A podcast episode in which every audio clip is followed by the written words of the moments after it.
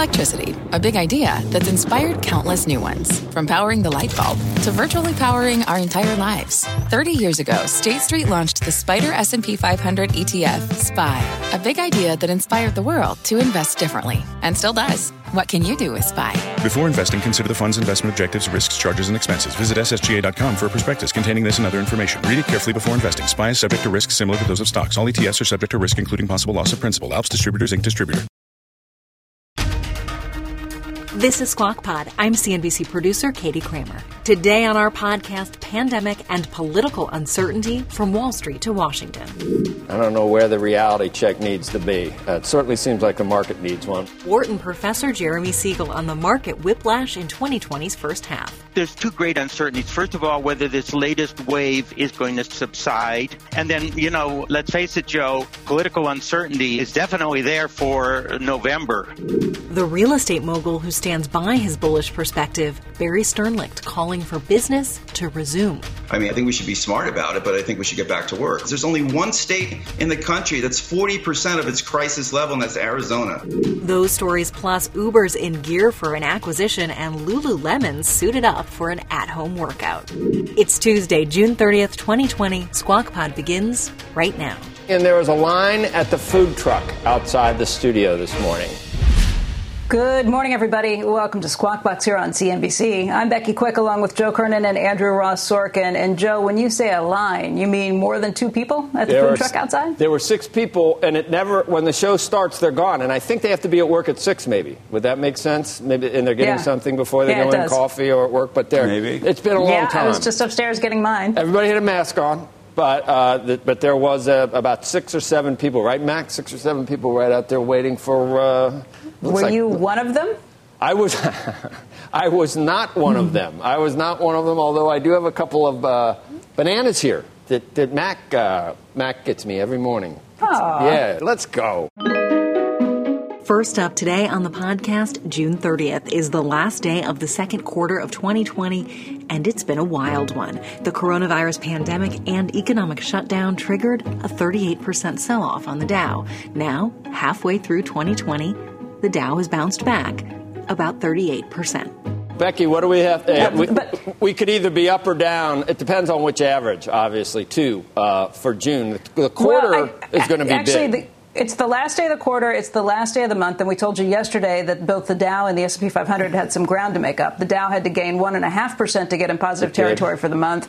Um, it did that plus more. It was up by 2.3 percent yesterday with a gain of 580 points. Uh, the S&P was up yesterday by one and a half percent. It had a gain of 44 points. So both of those averages now meeting up with the Nasdaq, being on track for a third straight month of gains. And by the way, if you look at the quarter, you put this together for the last three months. This has been an incredibly impressive quarter. We are looking at the best gains you've seen for both the Dow and the S&P 500 since all the way back to the fourth quarter of 1998.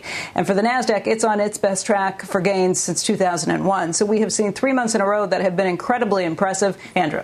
Hey, thanks, Becky. Let's uh, talk about why maybe those gains are, are happening in some regard. Fed Chair Jay Powell and Treasury Secretary Stephen Mnuchin, they're going to be testifying uh, before this morning before the House Financial Services Committee in prepared remarks. Powell saying the economy has entered an important new stage sooner than expected. But he says, quote, the path forward for the economy is extraordinarily uncertain and will depend in large part on our successes in containing the virus.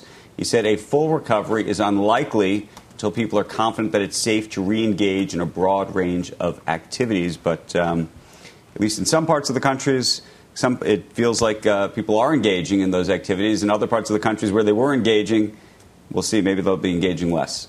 Joe? Yeah, it, it was after the weekend, and uh, we were all part of that weekend, right? And, and the news flow was not positive, Yeah. so it's always confounding. You know, you scratch your head at, at, at whatever, but you know, we, we actually talked about that right at the top of the show uh, yesterday. That I don't know where the reality check needs to be. Uh, it certainly seems like the market needs one, but maybe there's times when you know we're just you know breathlessly reporting the you know some of the some of the news. Anyway, here to talk about what we should be watching in the second half of the year is Jeremy Siegel, professor of finance. Uh, at the Wharton School, and uh, it's good to see you, Professor. And and you were on. do you- was it three weeks ago? Was it a month ago? Because you were and we haven't gained a lot since then, but, but you weren't at that time saying that the market was way out over its skis and disconnected with reality.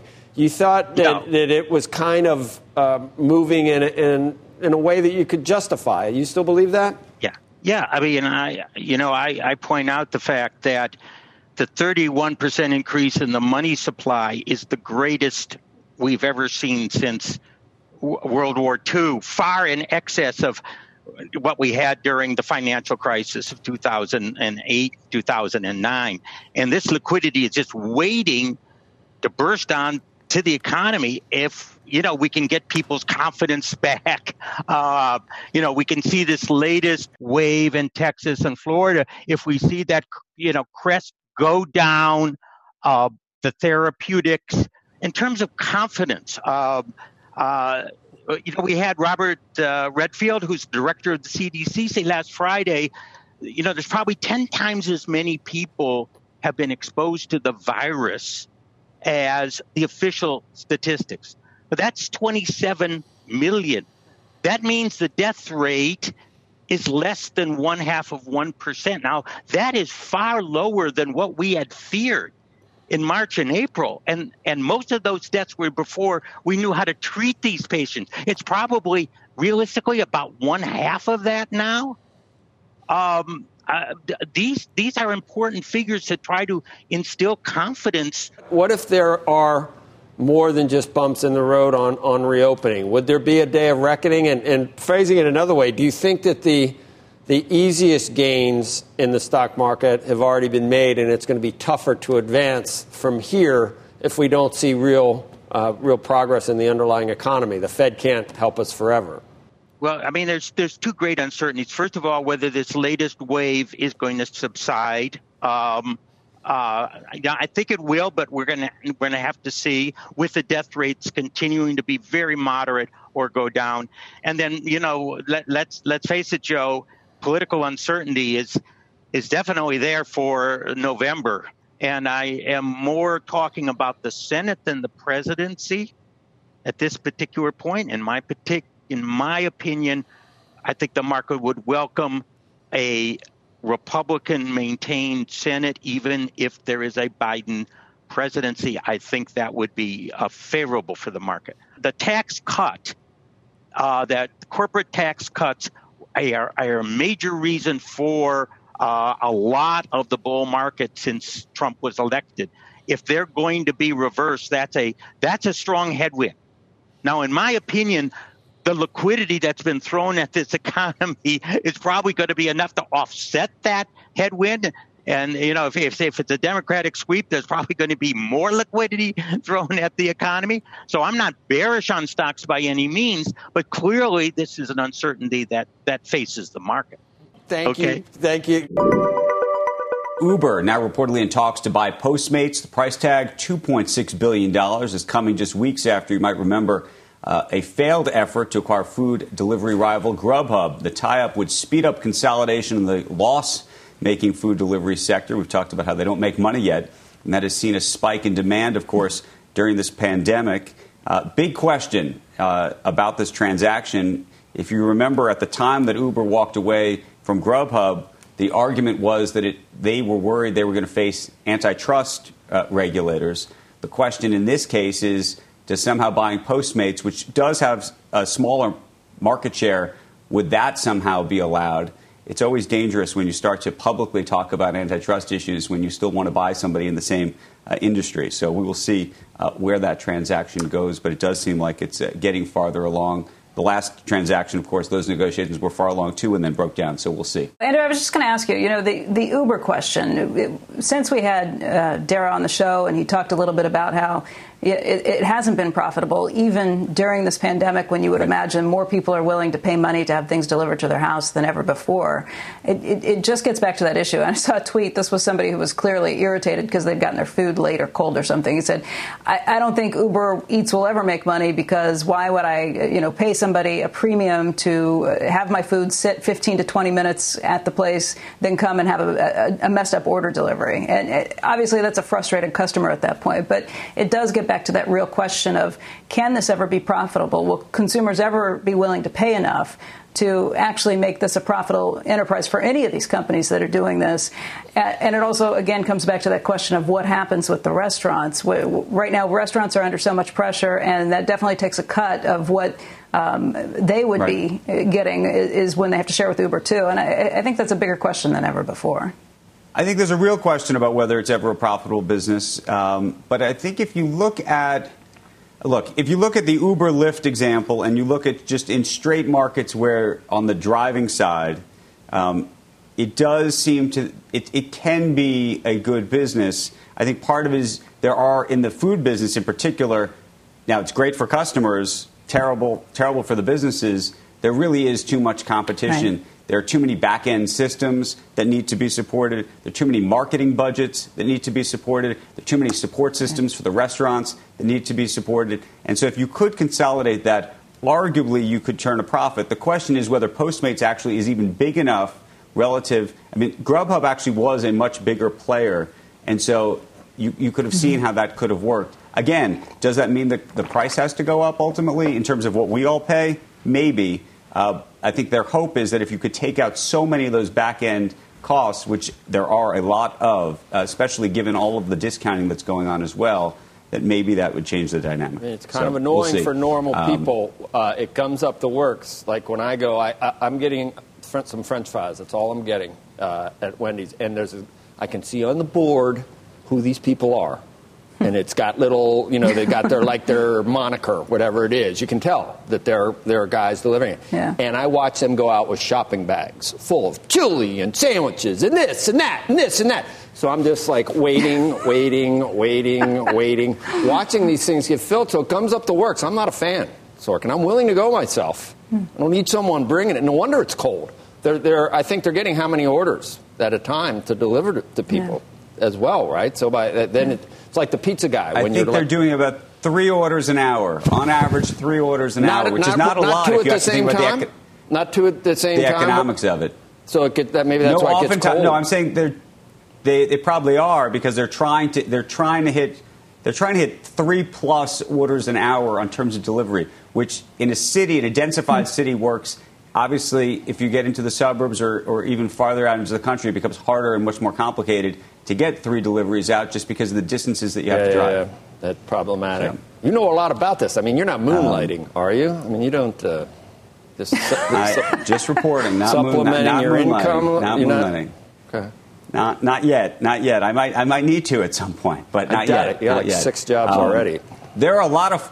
By the way, I'll tell you though, interestingly, and we've talked about this a little bit. Given the pandemic, the amount of people who are applying to quote unquote moonlight and frankly, even the types of jobs that some of those people used to have or even have currently or on furlough, I mean, it's, it's a remarkable situation in terms of all of the people who actually do need these jobs. So uh, these jobs actually, at, right now in this moment, uh, my hat's off to these people because these people at some level are, uh, they're not in the health industry, but there's a frontline element to what they've been doing this entire time to keep sure. us, uh, to keep us yeah. all fed and healthy.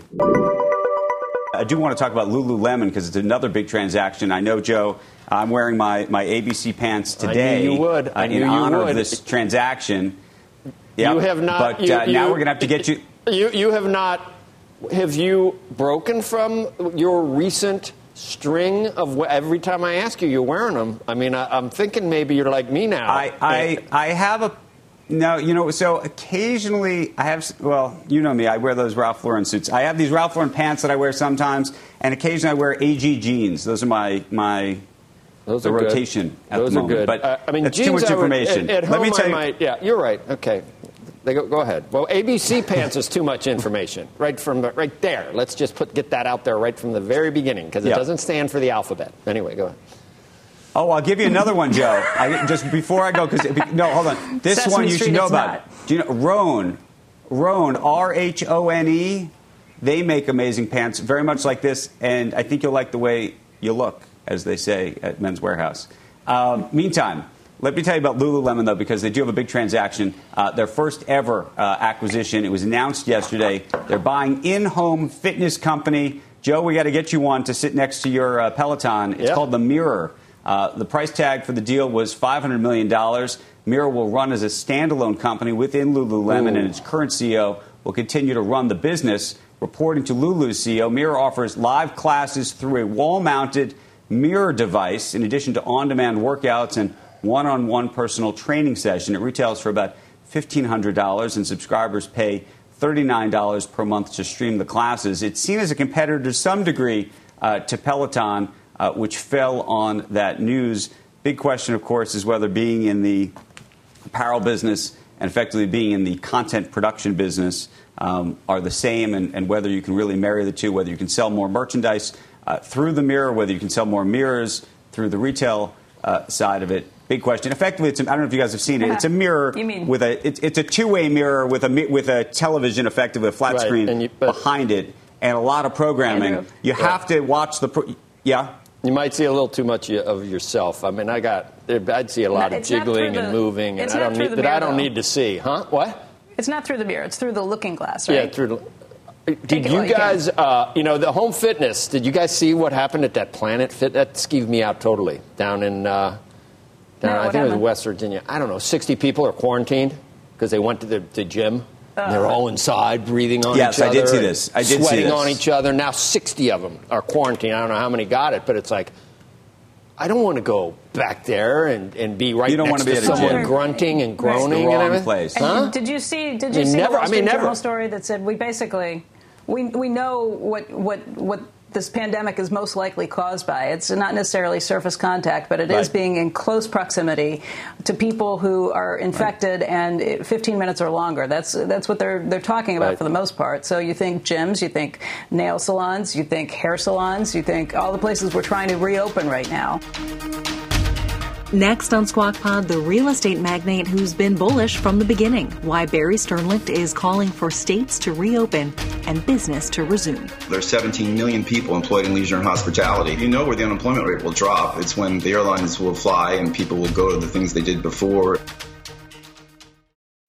What's on the horizon for financial markets? At PGIM, it's a question that over 1,400 investment professionals relentlessly research in pursuit of your long term goals. Specialised across asset classes, but united in collaboration, our teams provide global and local expertise. Our investments shape tomorrow, today. Pursue your tomorrow with PGIM, a leading global asset manager.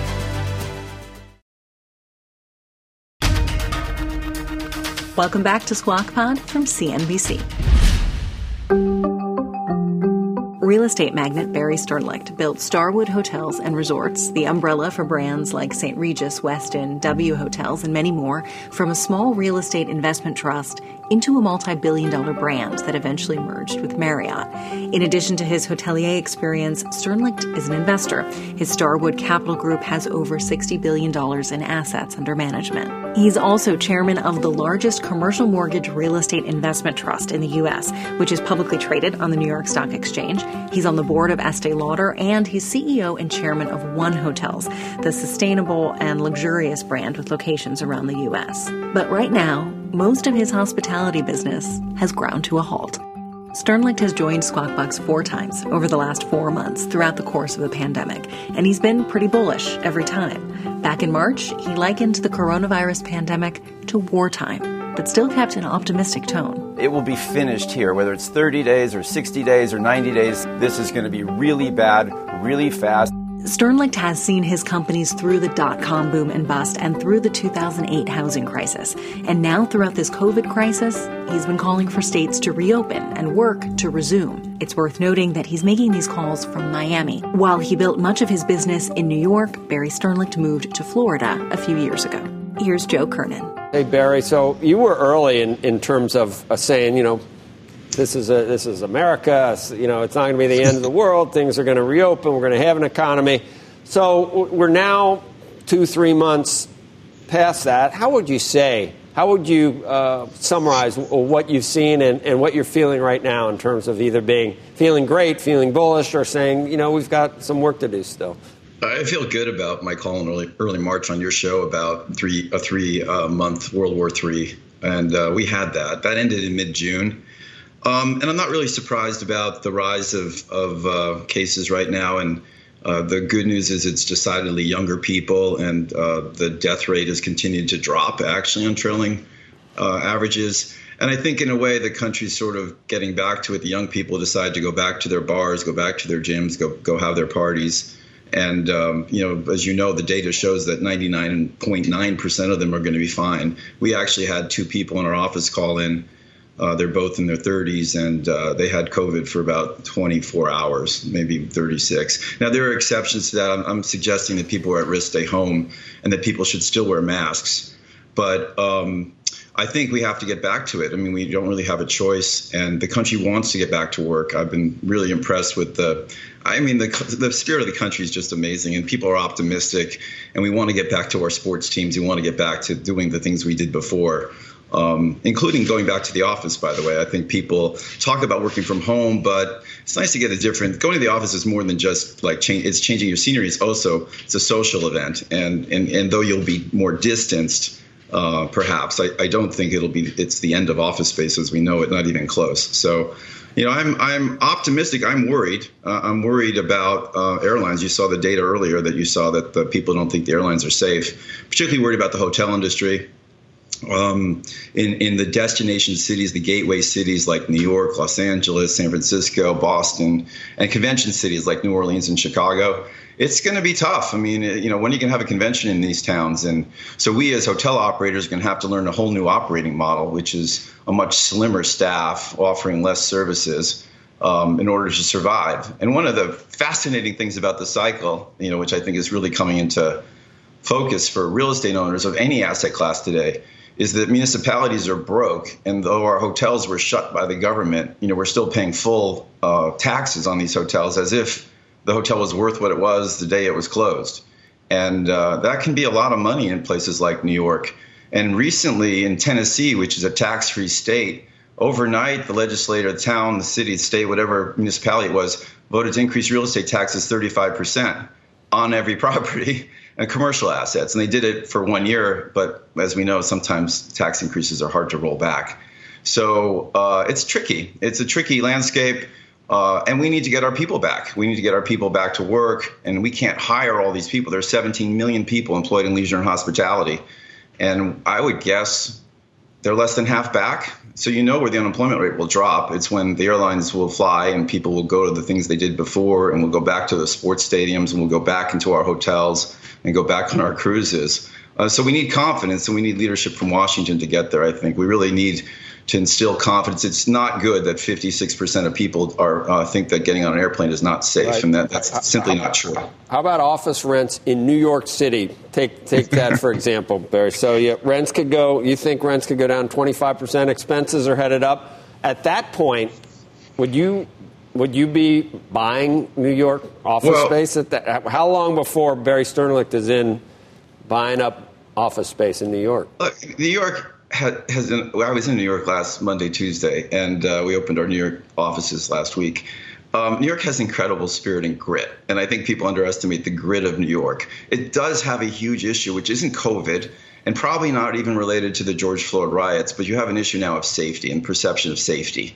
Um, and I think crime will drive people out of New York. And I think the movement recently to defund the police in New York City is scaring the daylights out of people. And it's not the tax rate. The tax rate, people choose to pay that tax rate because of the joy of living in Manhattan, which there's, it's the greatest city on earth. On the other hand, uh, they can move. And between the tax rates and the fear that's going to that seems to be pervading in many of my friends, I think New York's got trouble. And if the kids don't want to go back to New York, the tech companies won't continue to grow in New York. And they've been driving the New York office market. And WeWorks has to survive because they're the largest landlord in New York City. So New York, I think, is we'll, we'll see a pause. You're seeing the same thing in San Francisco. There's a massive increase of sublet space on the market in San Francisco. You haven't yet seen that in New York to that extent. And there is some leasing activity, but it's also very low. It's probably the lowest leasing activity you've seen in 10 years so maybe longer. So I think uh, I think New York City. I think you have a double whammy. You have an issue on, on rents, and you know you're going to be in pressure for um, you know uh, uh for for expenses. That real estate taxes. As I continue to tell my team, you know, buildings don't vote, people do. So they'd rather do anything than increase home home uh, residential taxes, but they will increase taxes on commercial assets. There are two big events coming the second half of the year the vaccine, which hopefully will be here by December, and I'm pretty confident we'll have one, and then the election. And the, the shift in the election is going to be, you know, from COVID to election is, is something we're not yet dealing with, but you know, Biden's going to increase taxes. He's telling you he's going to increase taxes, and if the Democrats sweep the the House and the, and the Senate, you, you have a whole other landscape for the market to deal with. The hotel sector is really, you know, people are aware of, of retail. I think the hotel sector, we all, we, we, we and many people got uh, loan forbearance for several months. Uh, that's going to come up in a, in a month or two, and then we're going to have to start paying interest expense again. Will the banks uh, forbear? Uh, they don't really want the assets back because they're going to have to carry them. They're not they're not break even. They're losing money because you're covering real estate taxes, insurance, workers' comp, health benefits if you're choosing to do so. So I think the banks will be constructive, and I think we will be the industry, the non-bank lending group will be constructive. But I think uh, I think you, you're going to see a long chapter, and that's why we need to get people back out. We need to get them on planes. They need to go back. By the way, some of the hotel industry is fine. Like high-end resorts are fine. Low-end hotels, we have a chain of uh, 24,000 keys running 84% occupancy.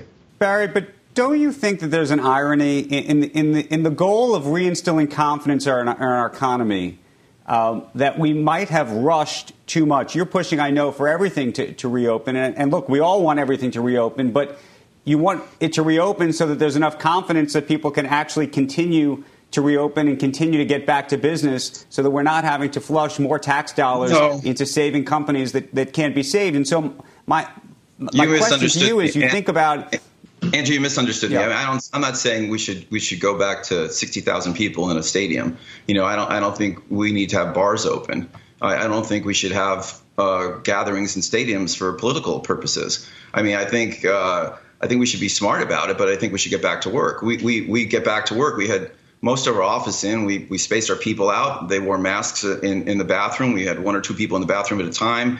Uh, so I think I'm not saying don't don't be stupid about this. I mean, I'm just saying be, I'm but I'm here. Let me ask you a question. But right don't now. you think that there's a, a lot? The, the the reason I ask you the question though is we've had a lot of business people come on the show saying we need to reopen the economy, we need to push. And by the way, not just push on doing it. I would argue responsibly, uh, perhaps the way you're trying to approach it, but bars, people want sports. Back. I mean, and there's a push, and you uh-huh. hear it over and over again. Let's push, push, push. And and by the way, governors in certain states are doing that. And maybe it's some kind of great experiment, but it's going to come at a the cost of people's health, and frankly, long term, it's going to come come at the cost of our economy. Well, I don't agree with that, Andrew, at all, because I think you're if we don't get people back to work and the enterprises back to getting revenues and profits, there's going to be extreme distress in the economy. And small businesses, hotels will go bankrupt, the airlines will go bankrupt. So I don't agree with your thesis at all in that regard. And incomes will start to fall. And if they start to fall, housing prices will drop, rents will drop, and it'll be a vicious cycle that you won't be able to have enough money in, in Washington to get out of. So I think the only way to get this economy going is to get people out. On the other hand, I, am not advocating irresponsible, and I, I, think, but there's no reason for a store to be closed and Walmart to be open. There's no reason for the lawn and garden local oh, store in your. I'm in not your, disagreeing with that. I'm just saying so, that I think that, that, there's a line at which people have gone over in terms of. Yeah, but Andrew, right, recognize I, the data. You want the hotels to be. The, yeah. the data is telling you that the youth are not going to die, and and they're not even going to wind up in the hospital. So if you look at the data, that's what the data says. And the, the media keeps reporting the cases. They should actually be tracking the deaths and the hospitalizations. There's only one state in the country that's 40% of its crisis level, and that's Arizona. That's the only state in the country that's even close to its capacity uh, for, for the ICU units. And we're kind of playing Sweden here. Sweden has less, less deaths per million than UK. And it is a viable strategy because you can see what they did in Sweden. And they actually screwed up in Sweden because they didn't protect the elderly. So, in my opinion, I think some, some responsible opening is the way to go. We don't get this perspective. Uh, not a lot of people will, will say what you just said, but, but we appreciate controversial. we appreciate your perspective. Thank you. We'll see you around. Squawk Pod. We'll be right back. This podcast is supported by FedEx. Dear small and medium businesses, no one wants happy customers more than you do. So you need a business partner just like you like FedEx, who understands your passion for serving your customers because they have the same commitment towards you. That's why FedEx offers you picture proof of delivery, packageless and paperless returns, as well as weekend home delivery to 98% of the U.S. on Saturday and 50% on Sunday. See the FedEx service guide for delivery information. What's more, FedEx Ground is faster to more locations than UPS Ground.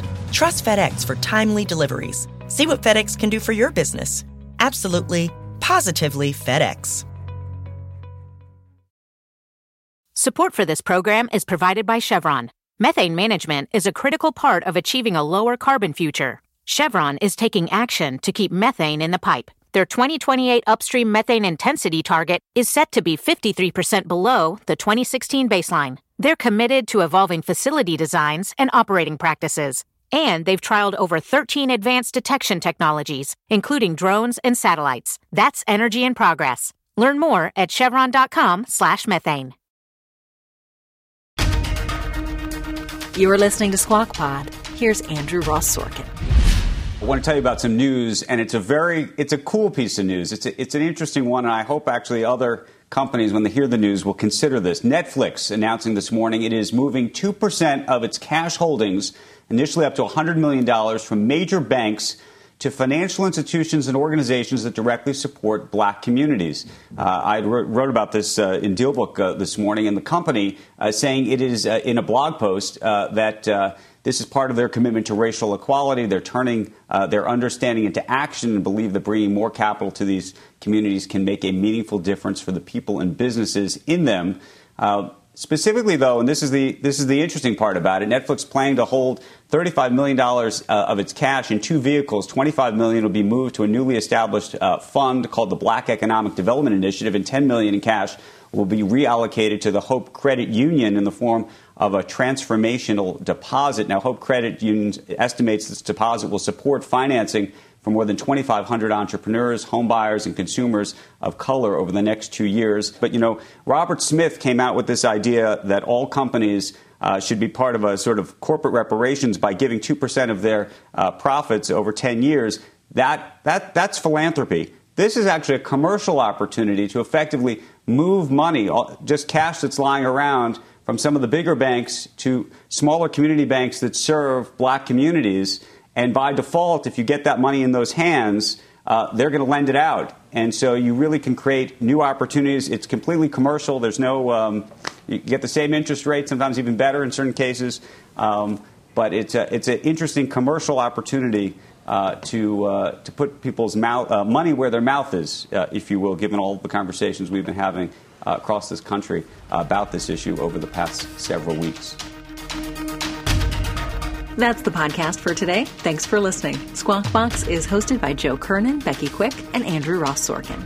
Tune in weekday mornings on CNBC at 6 a.m. Eastern and subscribe to Squawk Pod on your favorite podcast app. Tweet us at Squawk CNBC, and we'll meet you back here tomorrow. Joe and Becky, I'll see you guys. We'll see each other tomorrow. See you in July. See you in July. This podcast is supported by FedEx. Dear small and medium businesses, no one wants happy customers more than you do. So you need a business partner just like you. Like FedEx, who understands your passion for serving your customers because they have the same commitment towards you. That's why FedEx offers you picture proof of delivery, packageless and paperless returns, as well as weekend home delivery to 98% of the U.S. on Saturday and 50% on Sunday. See the FedEx service guide for delivery information. What's more, FedEx Ground is faster to more locations than UPS Ground. Trust FedEx for timely deliveries. See what FedEx can do for your business. Absolutely, positively FedEx.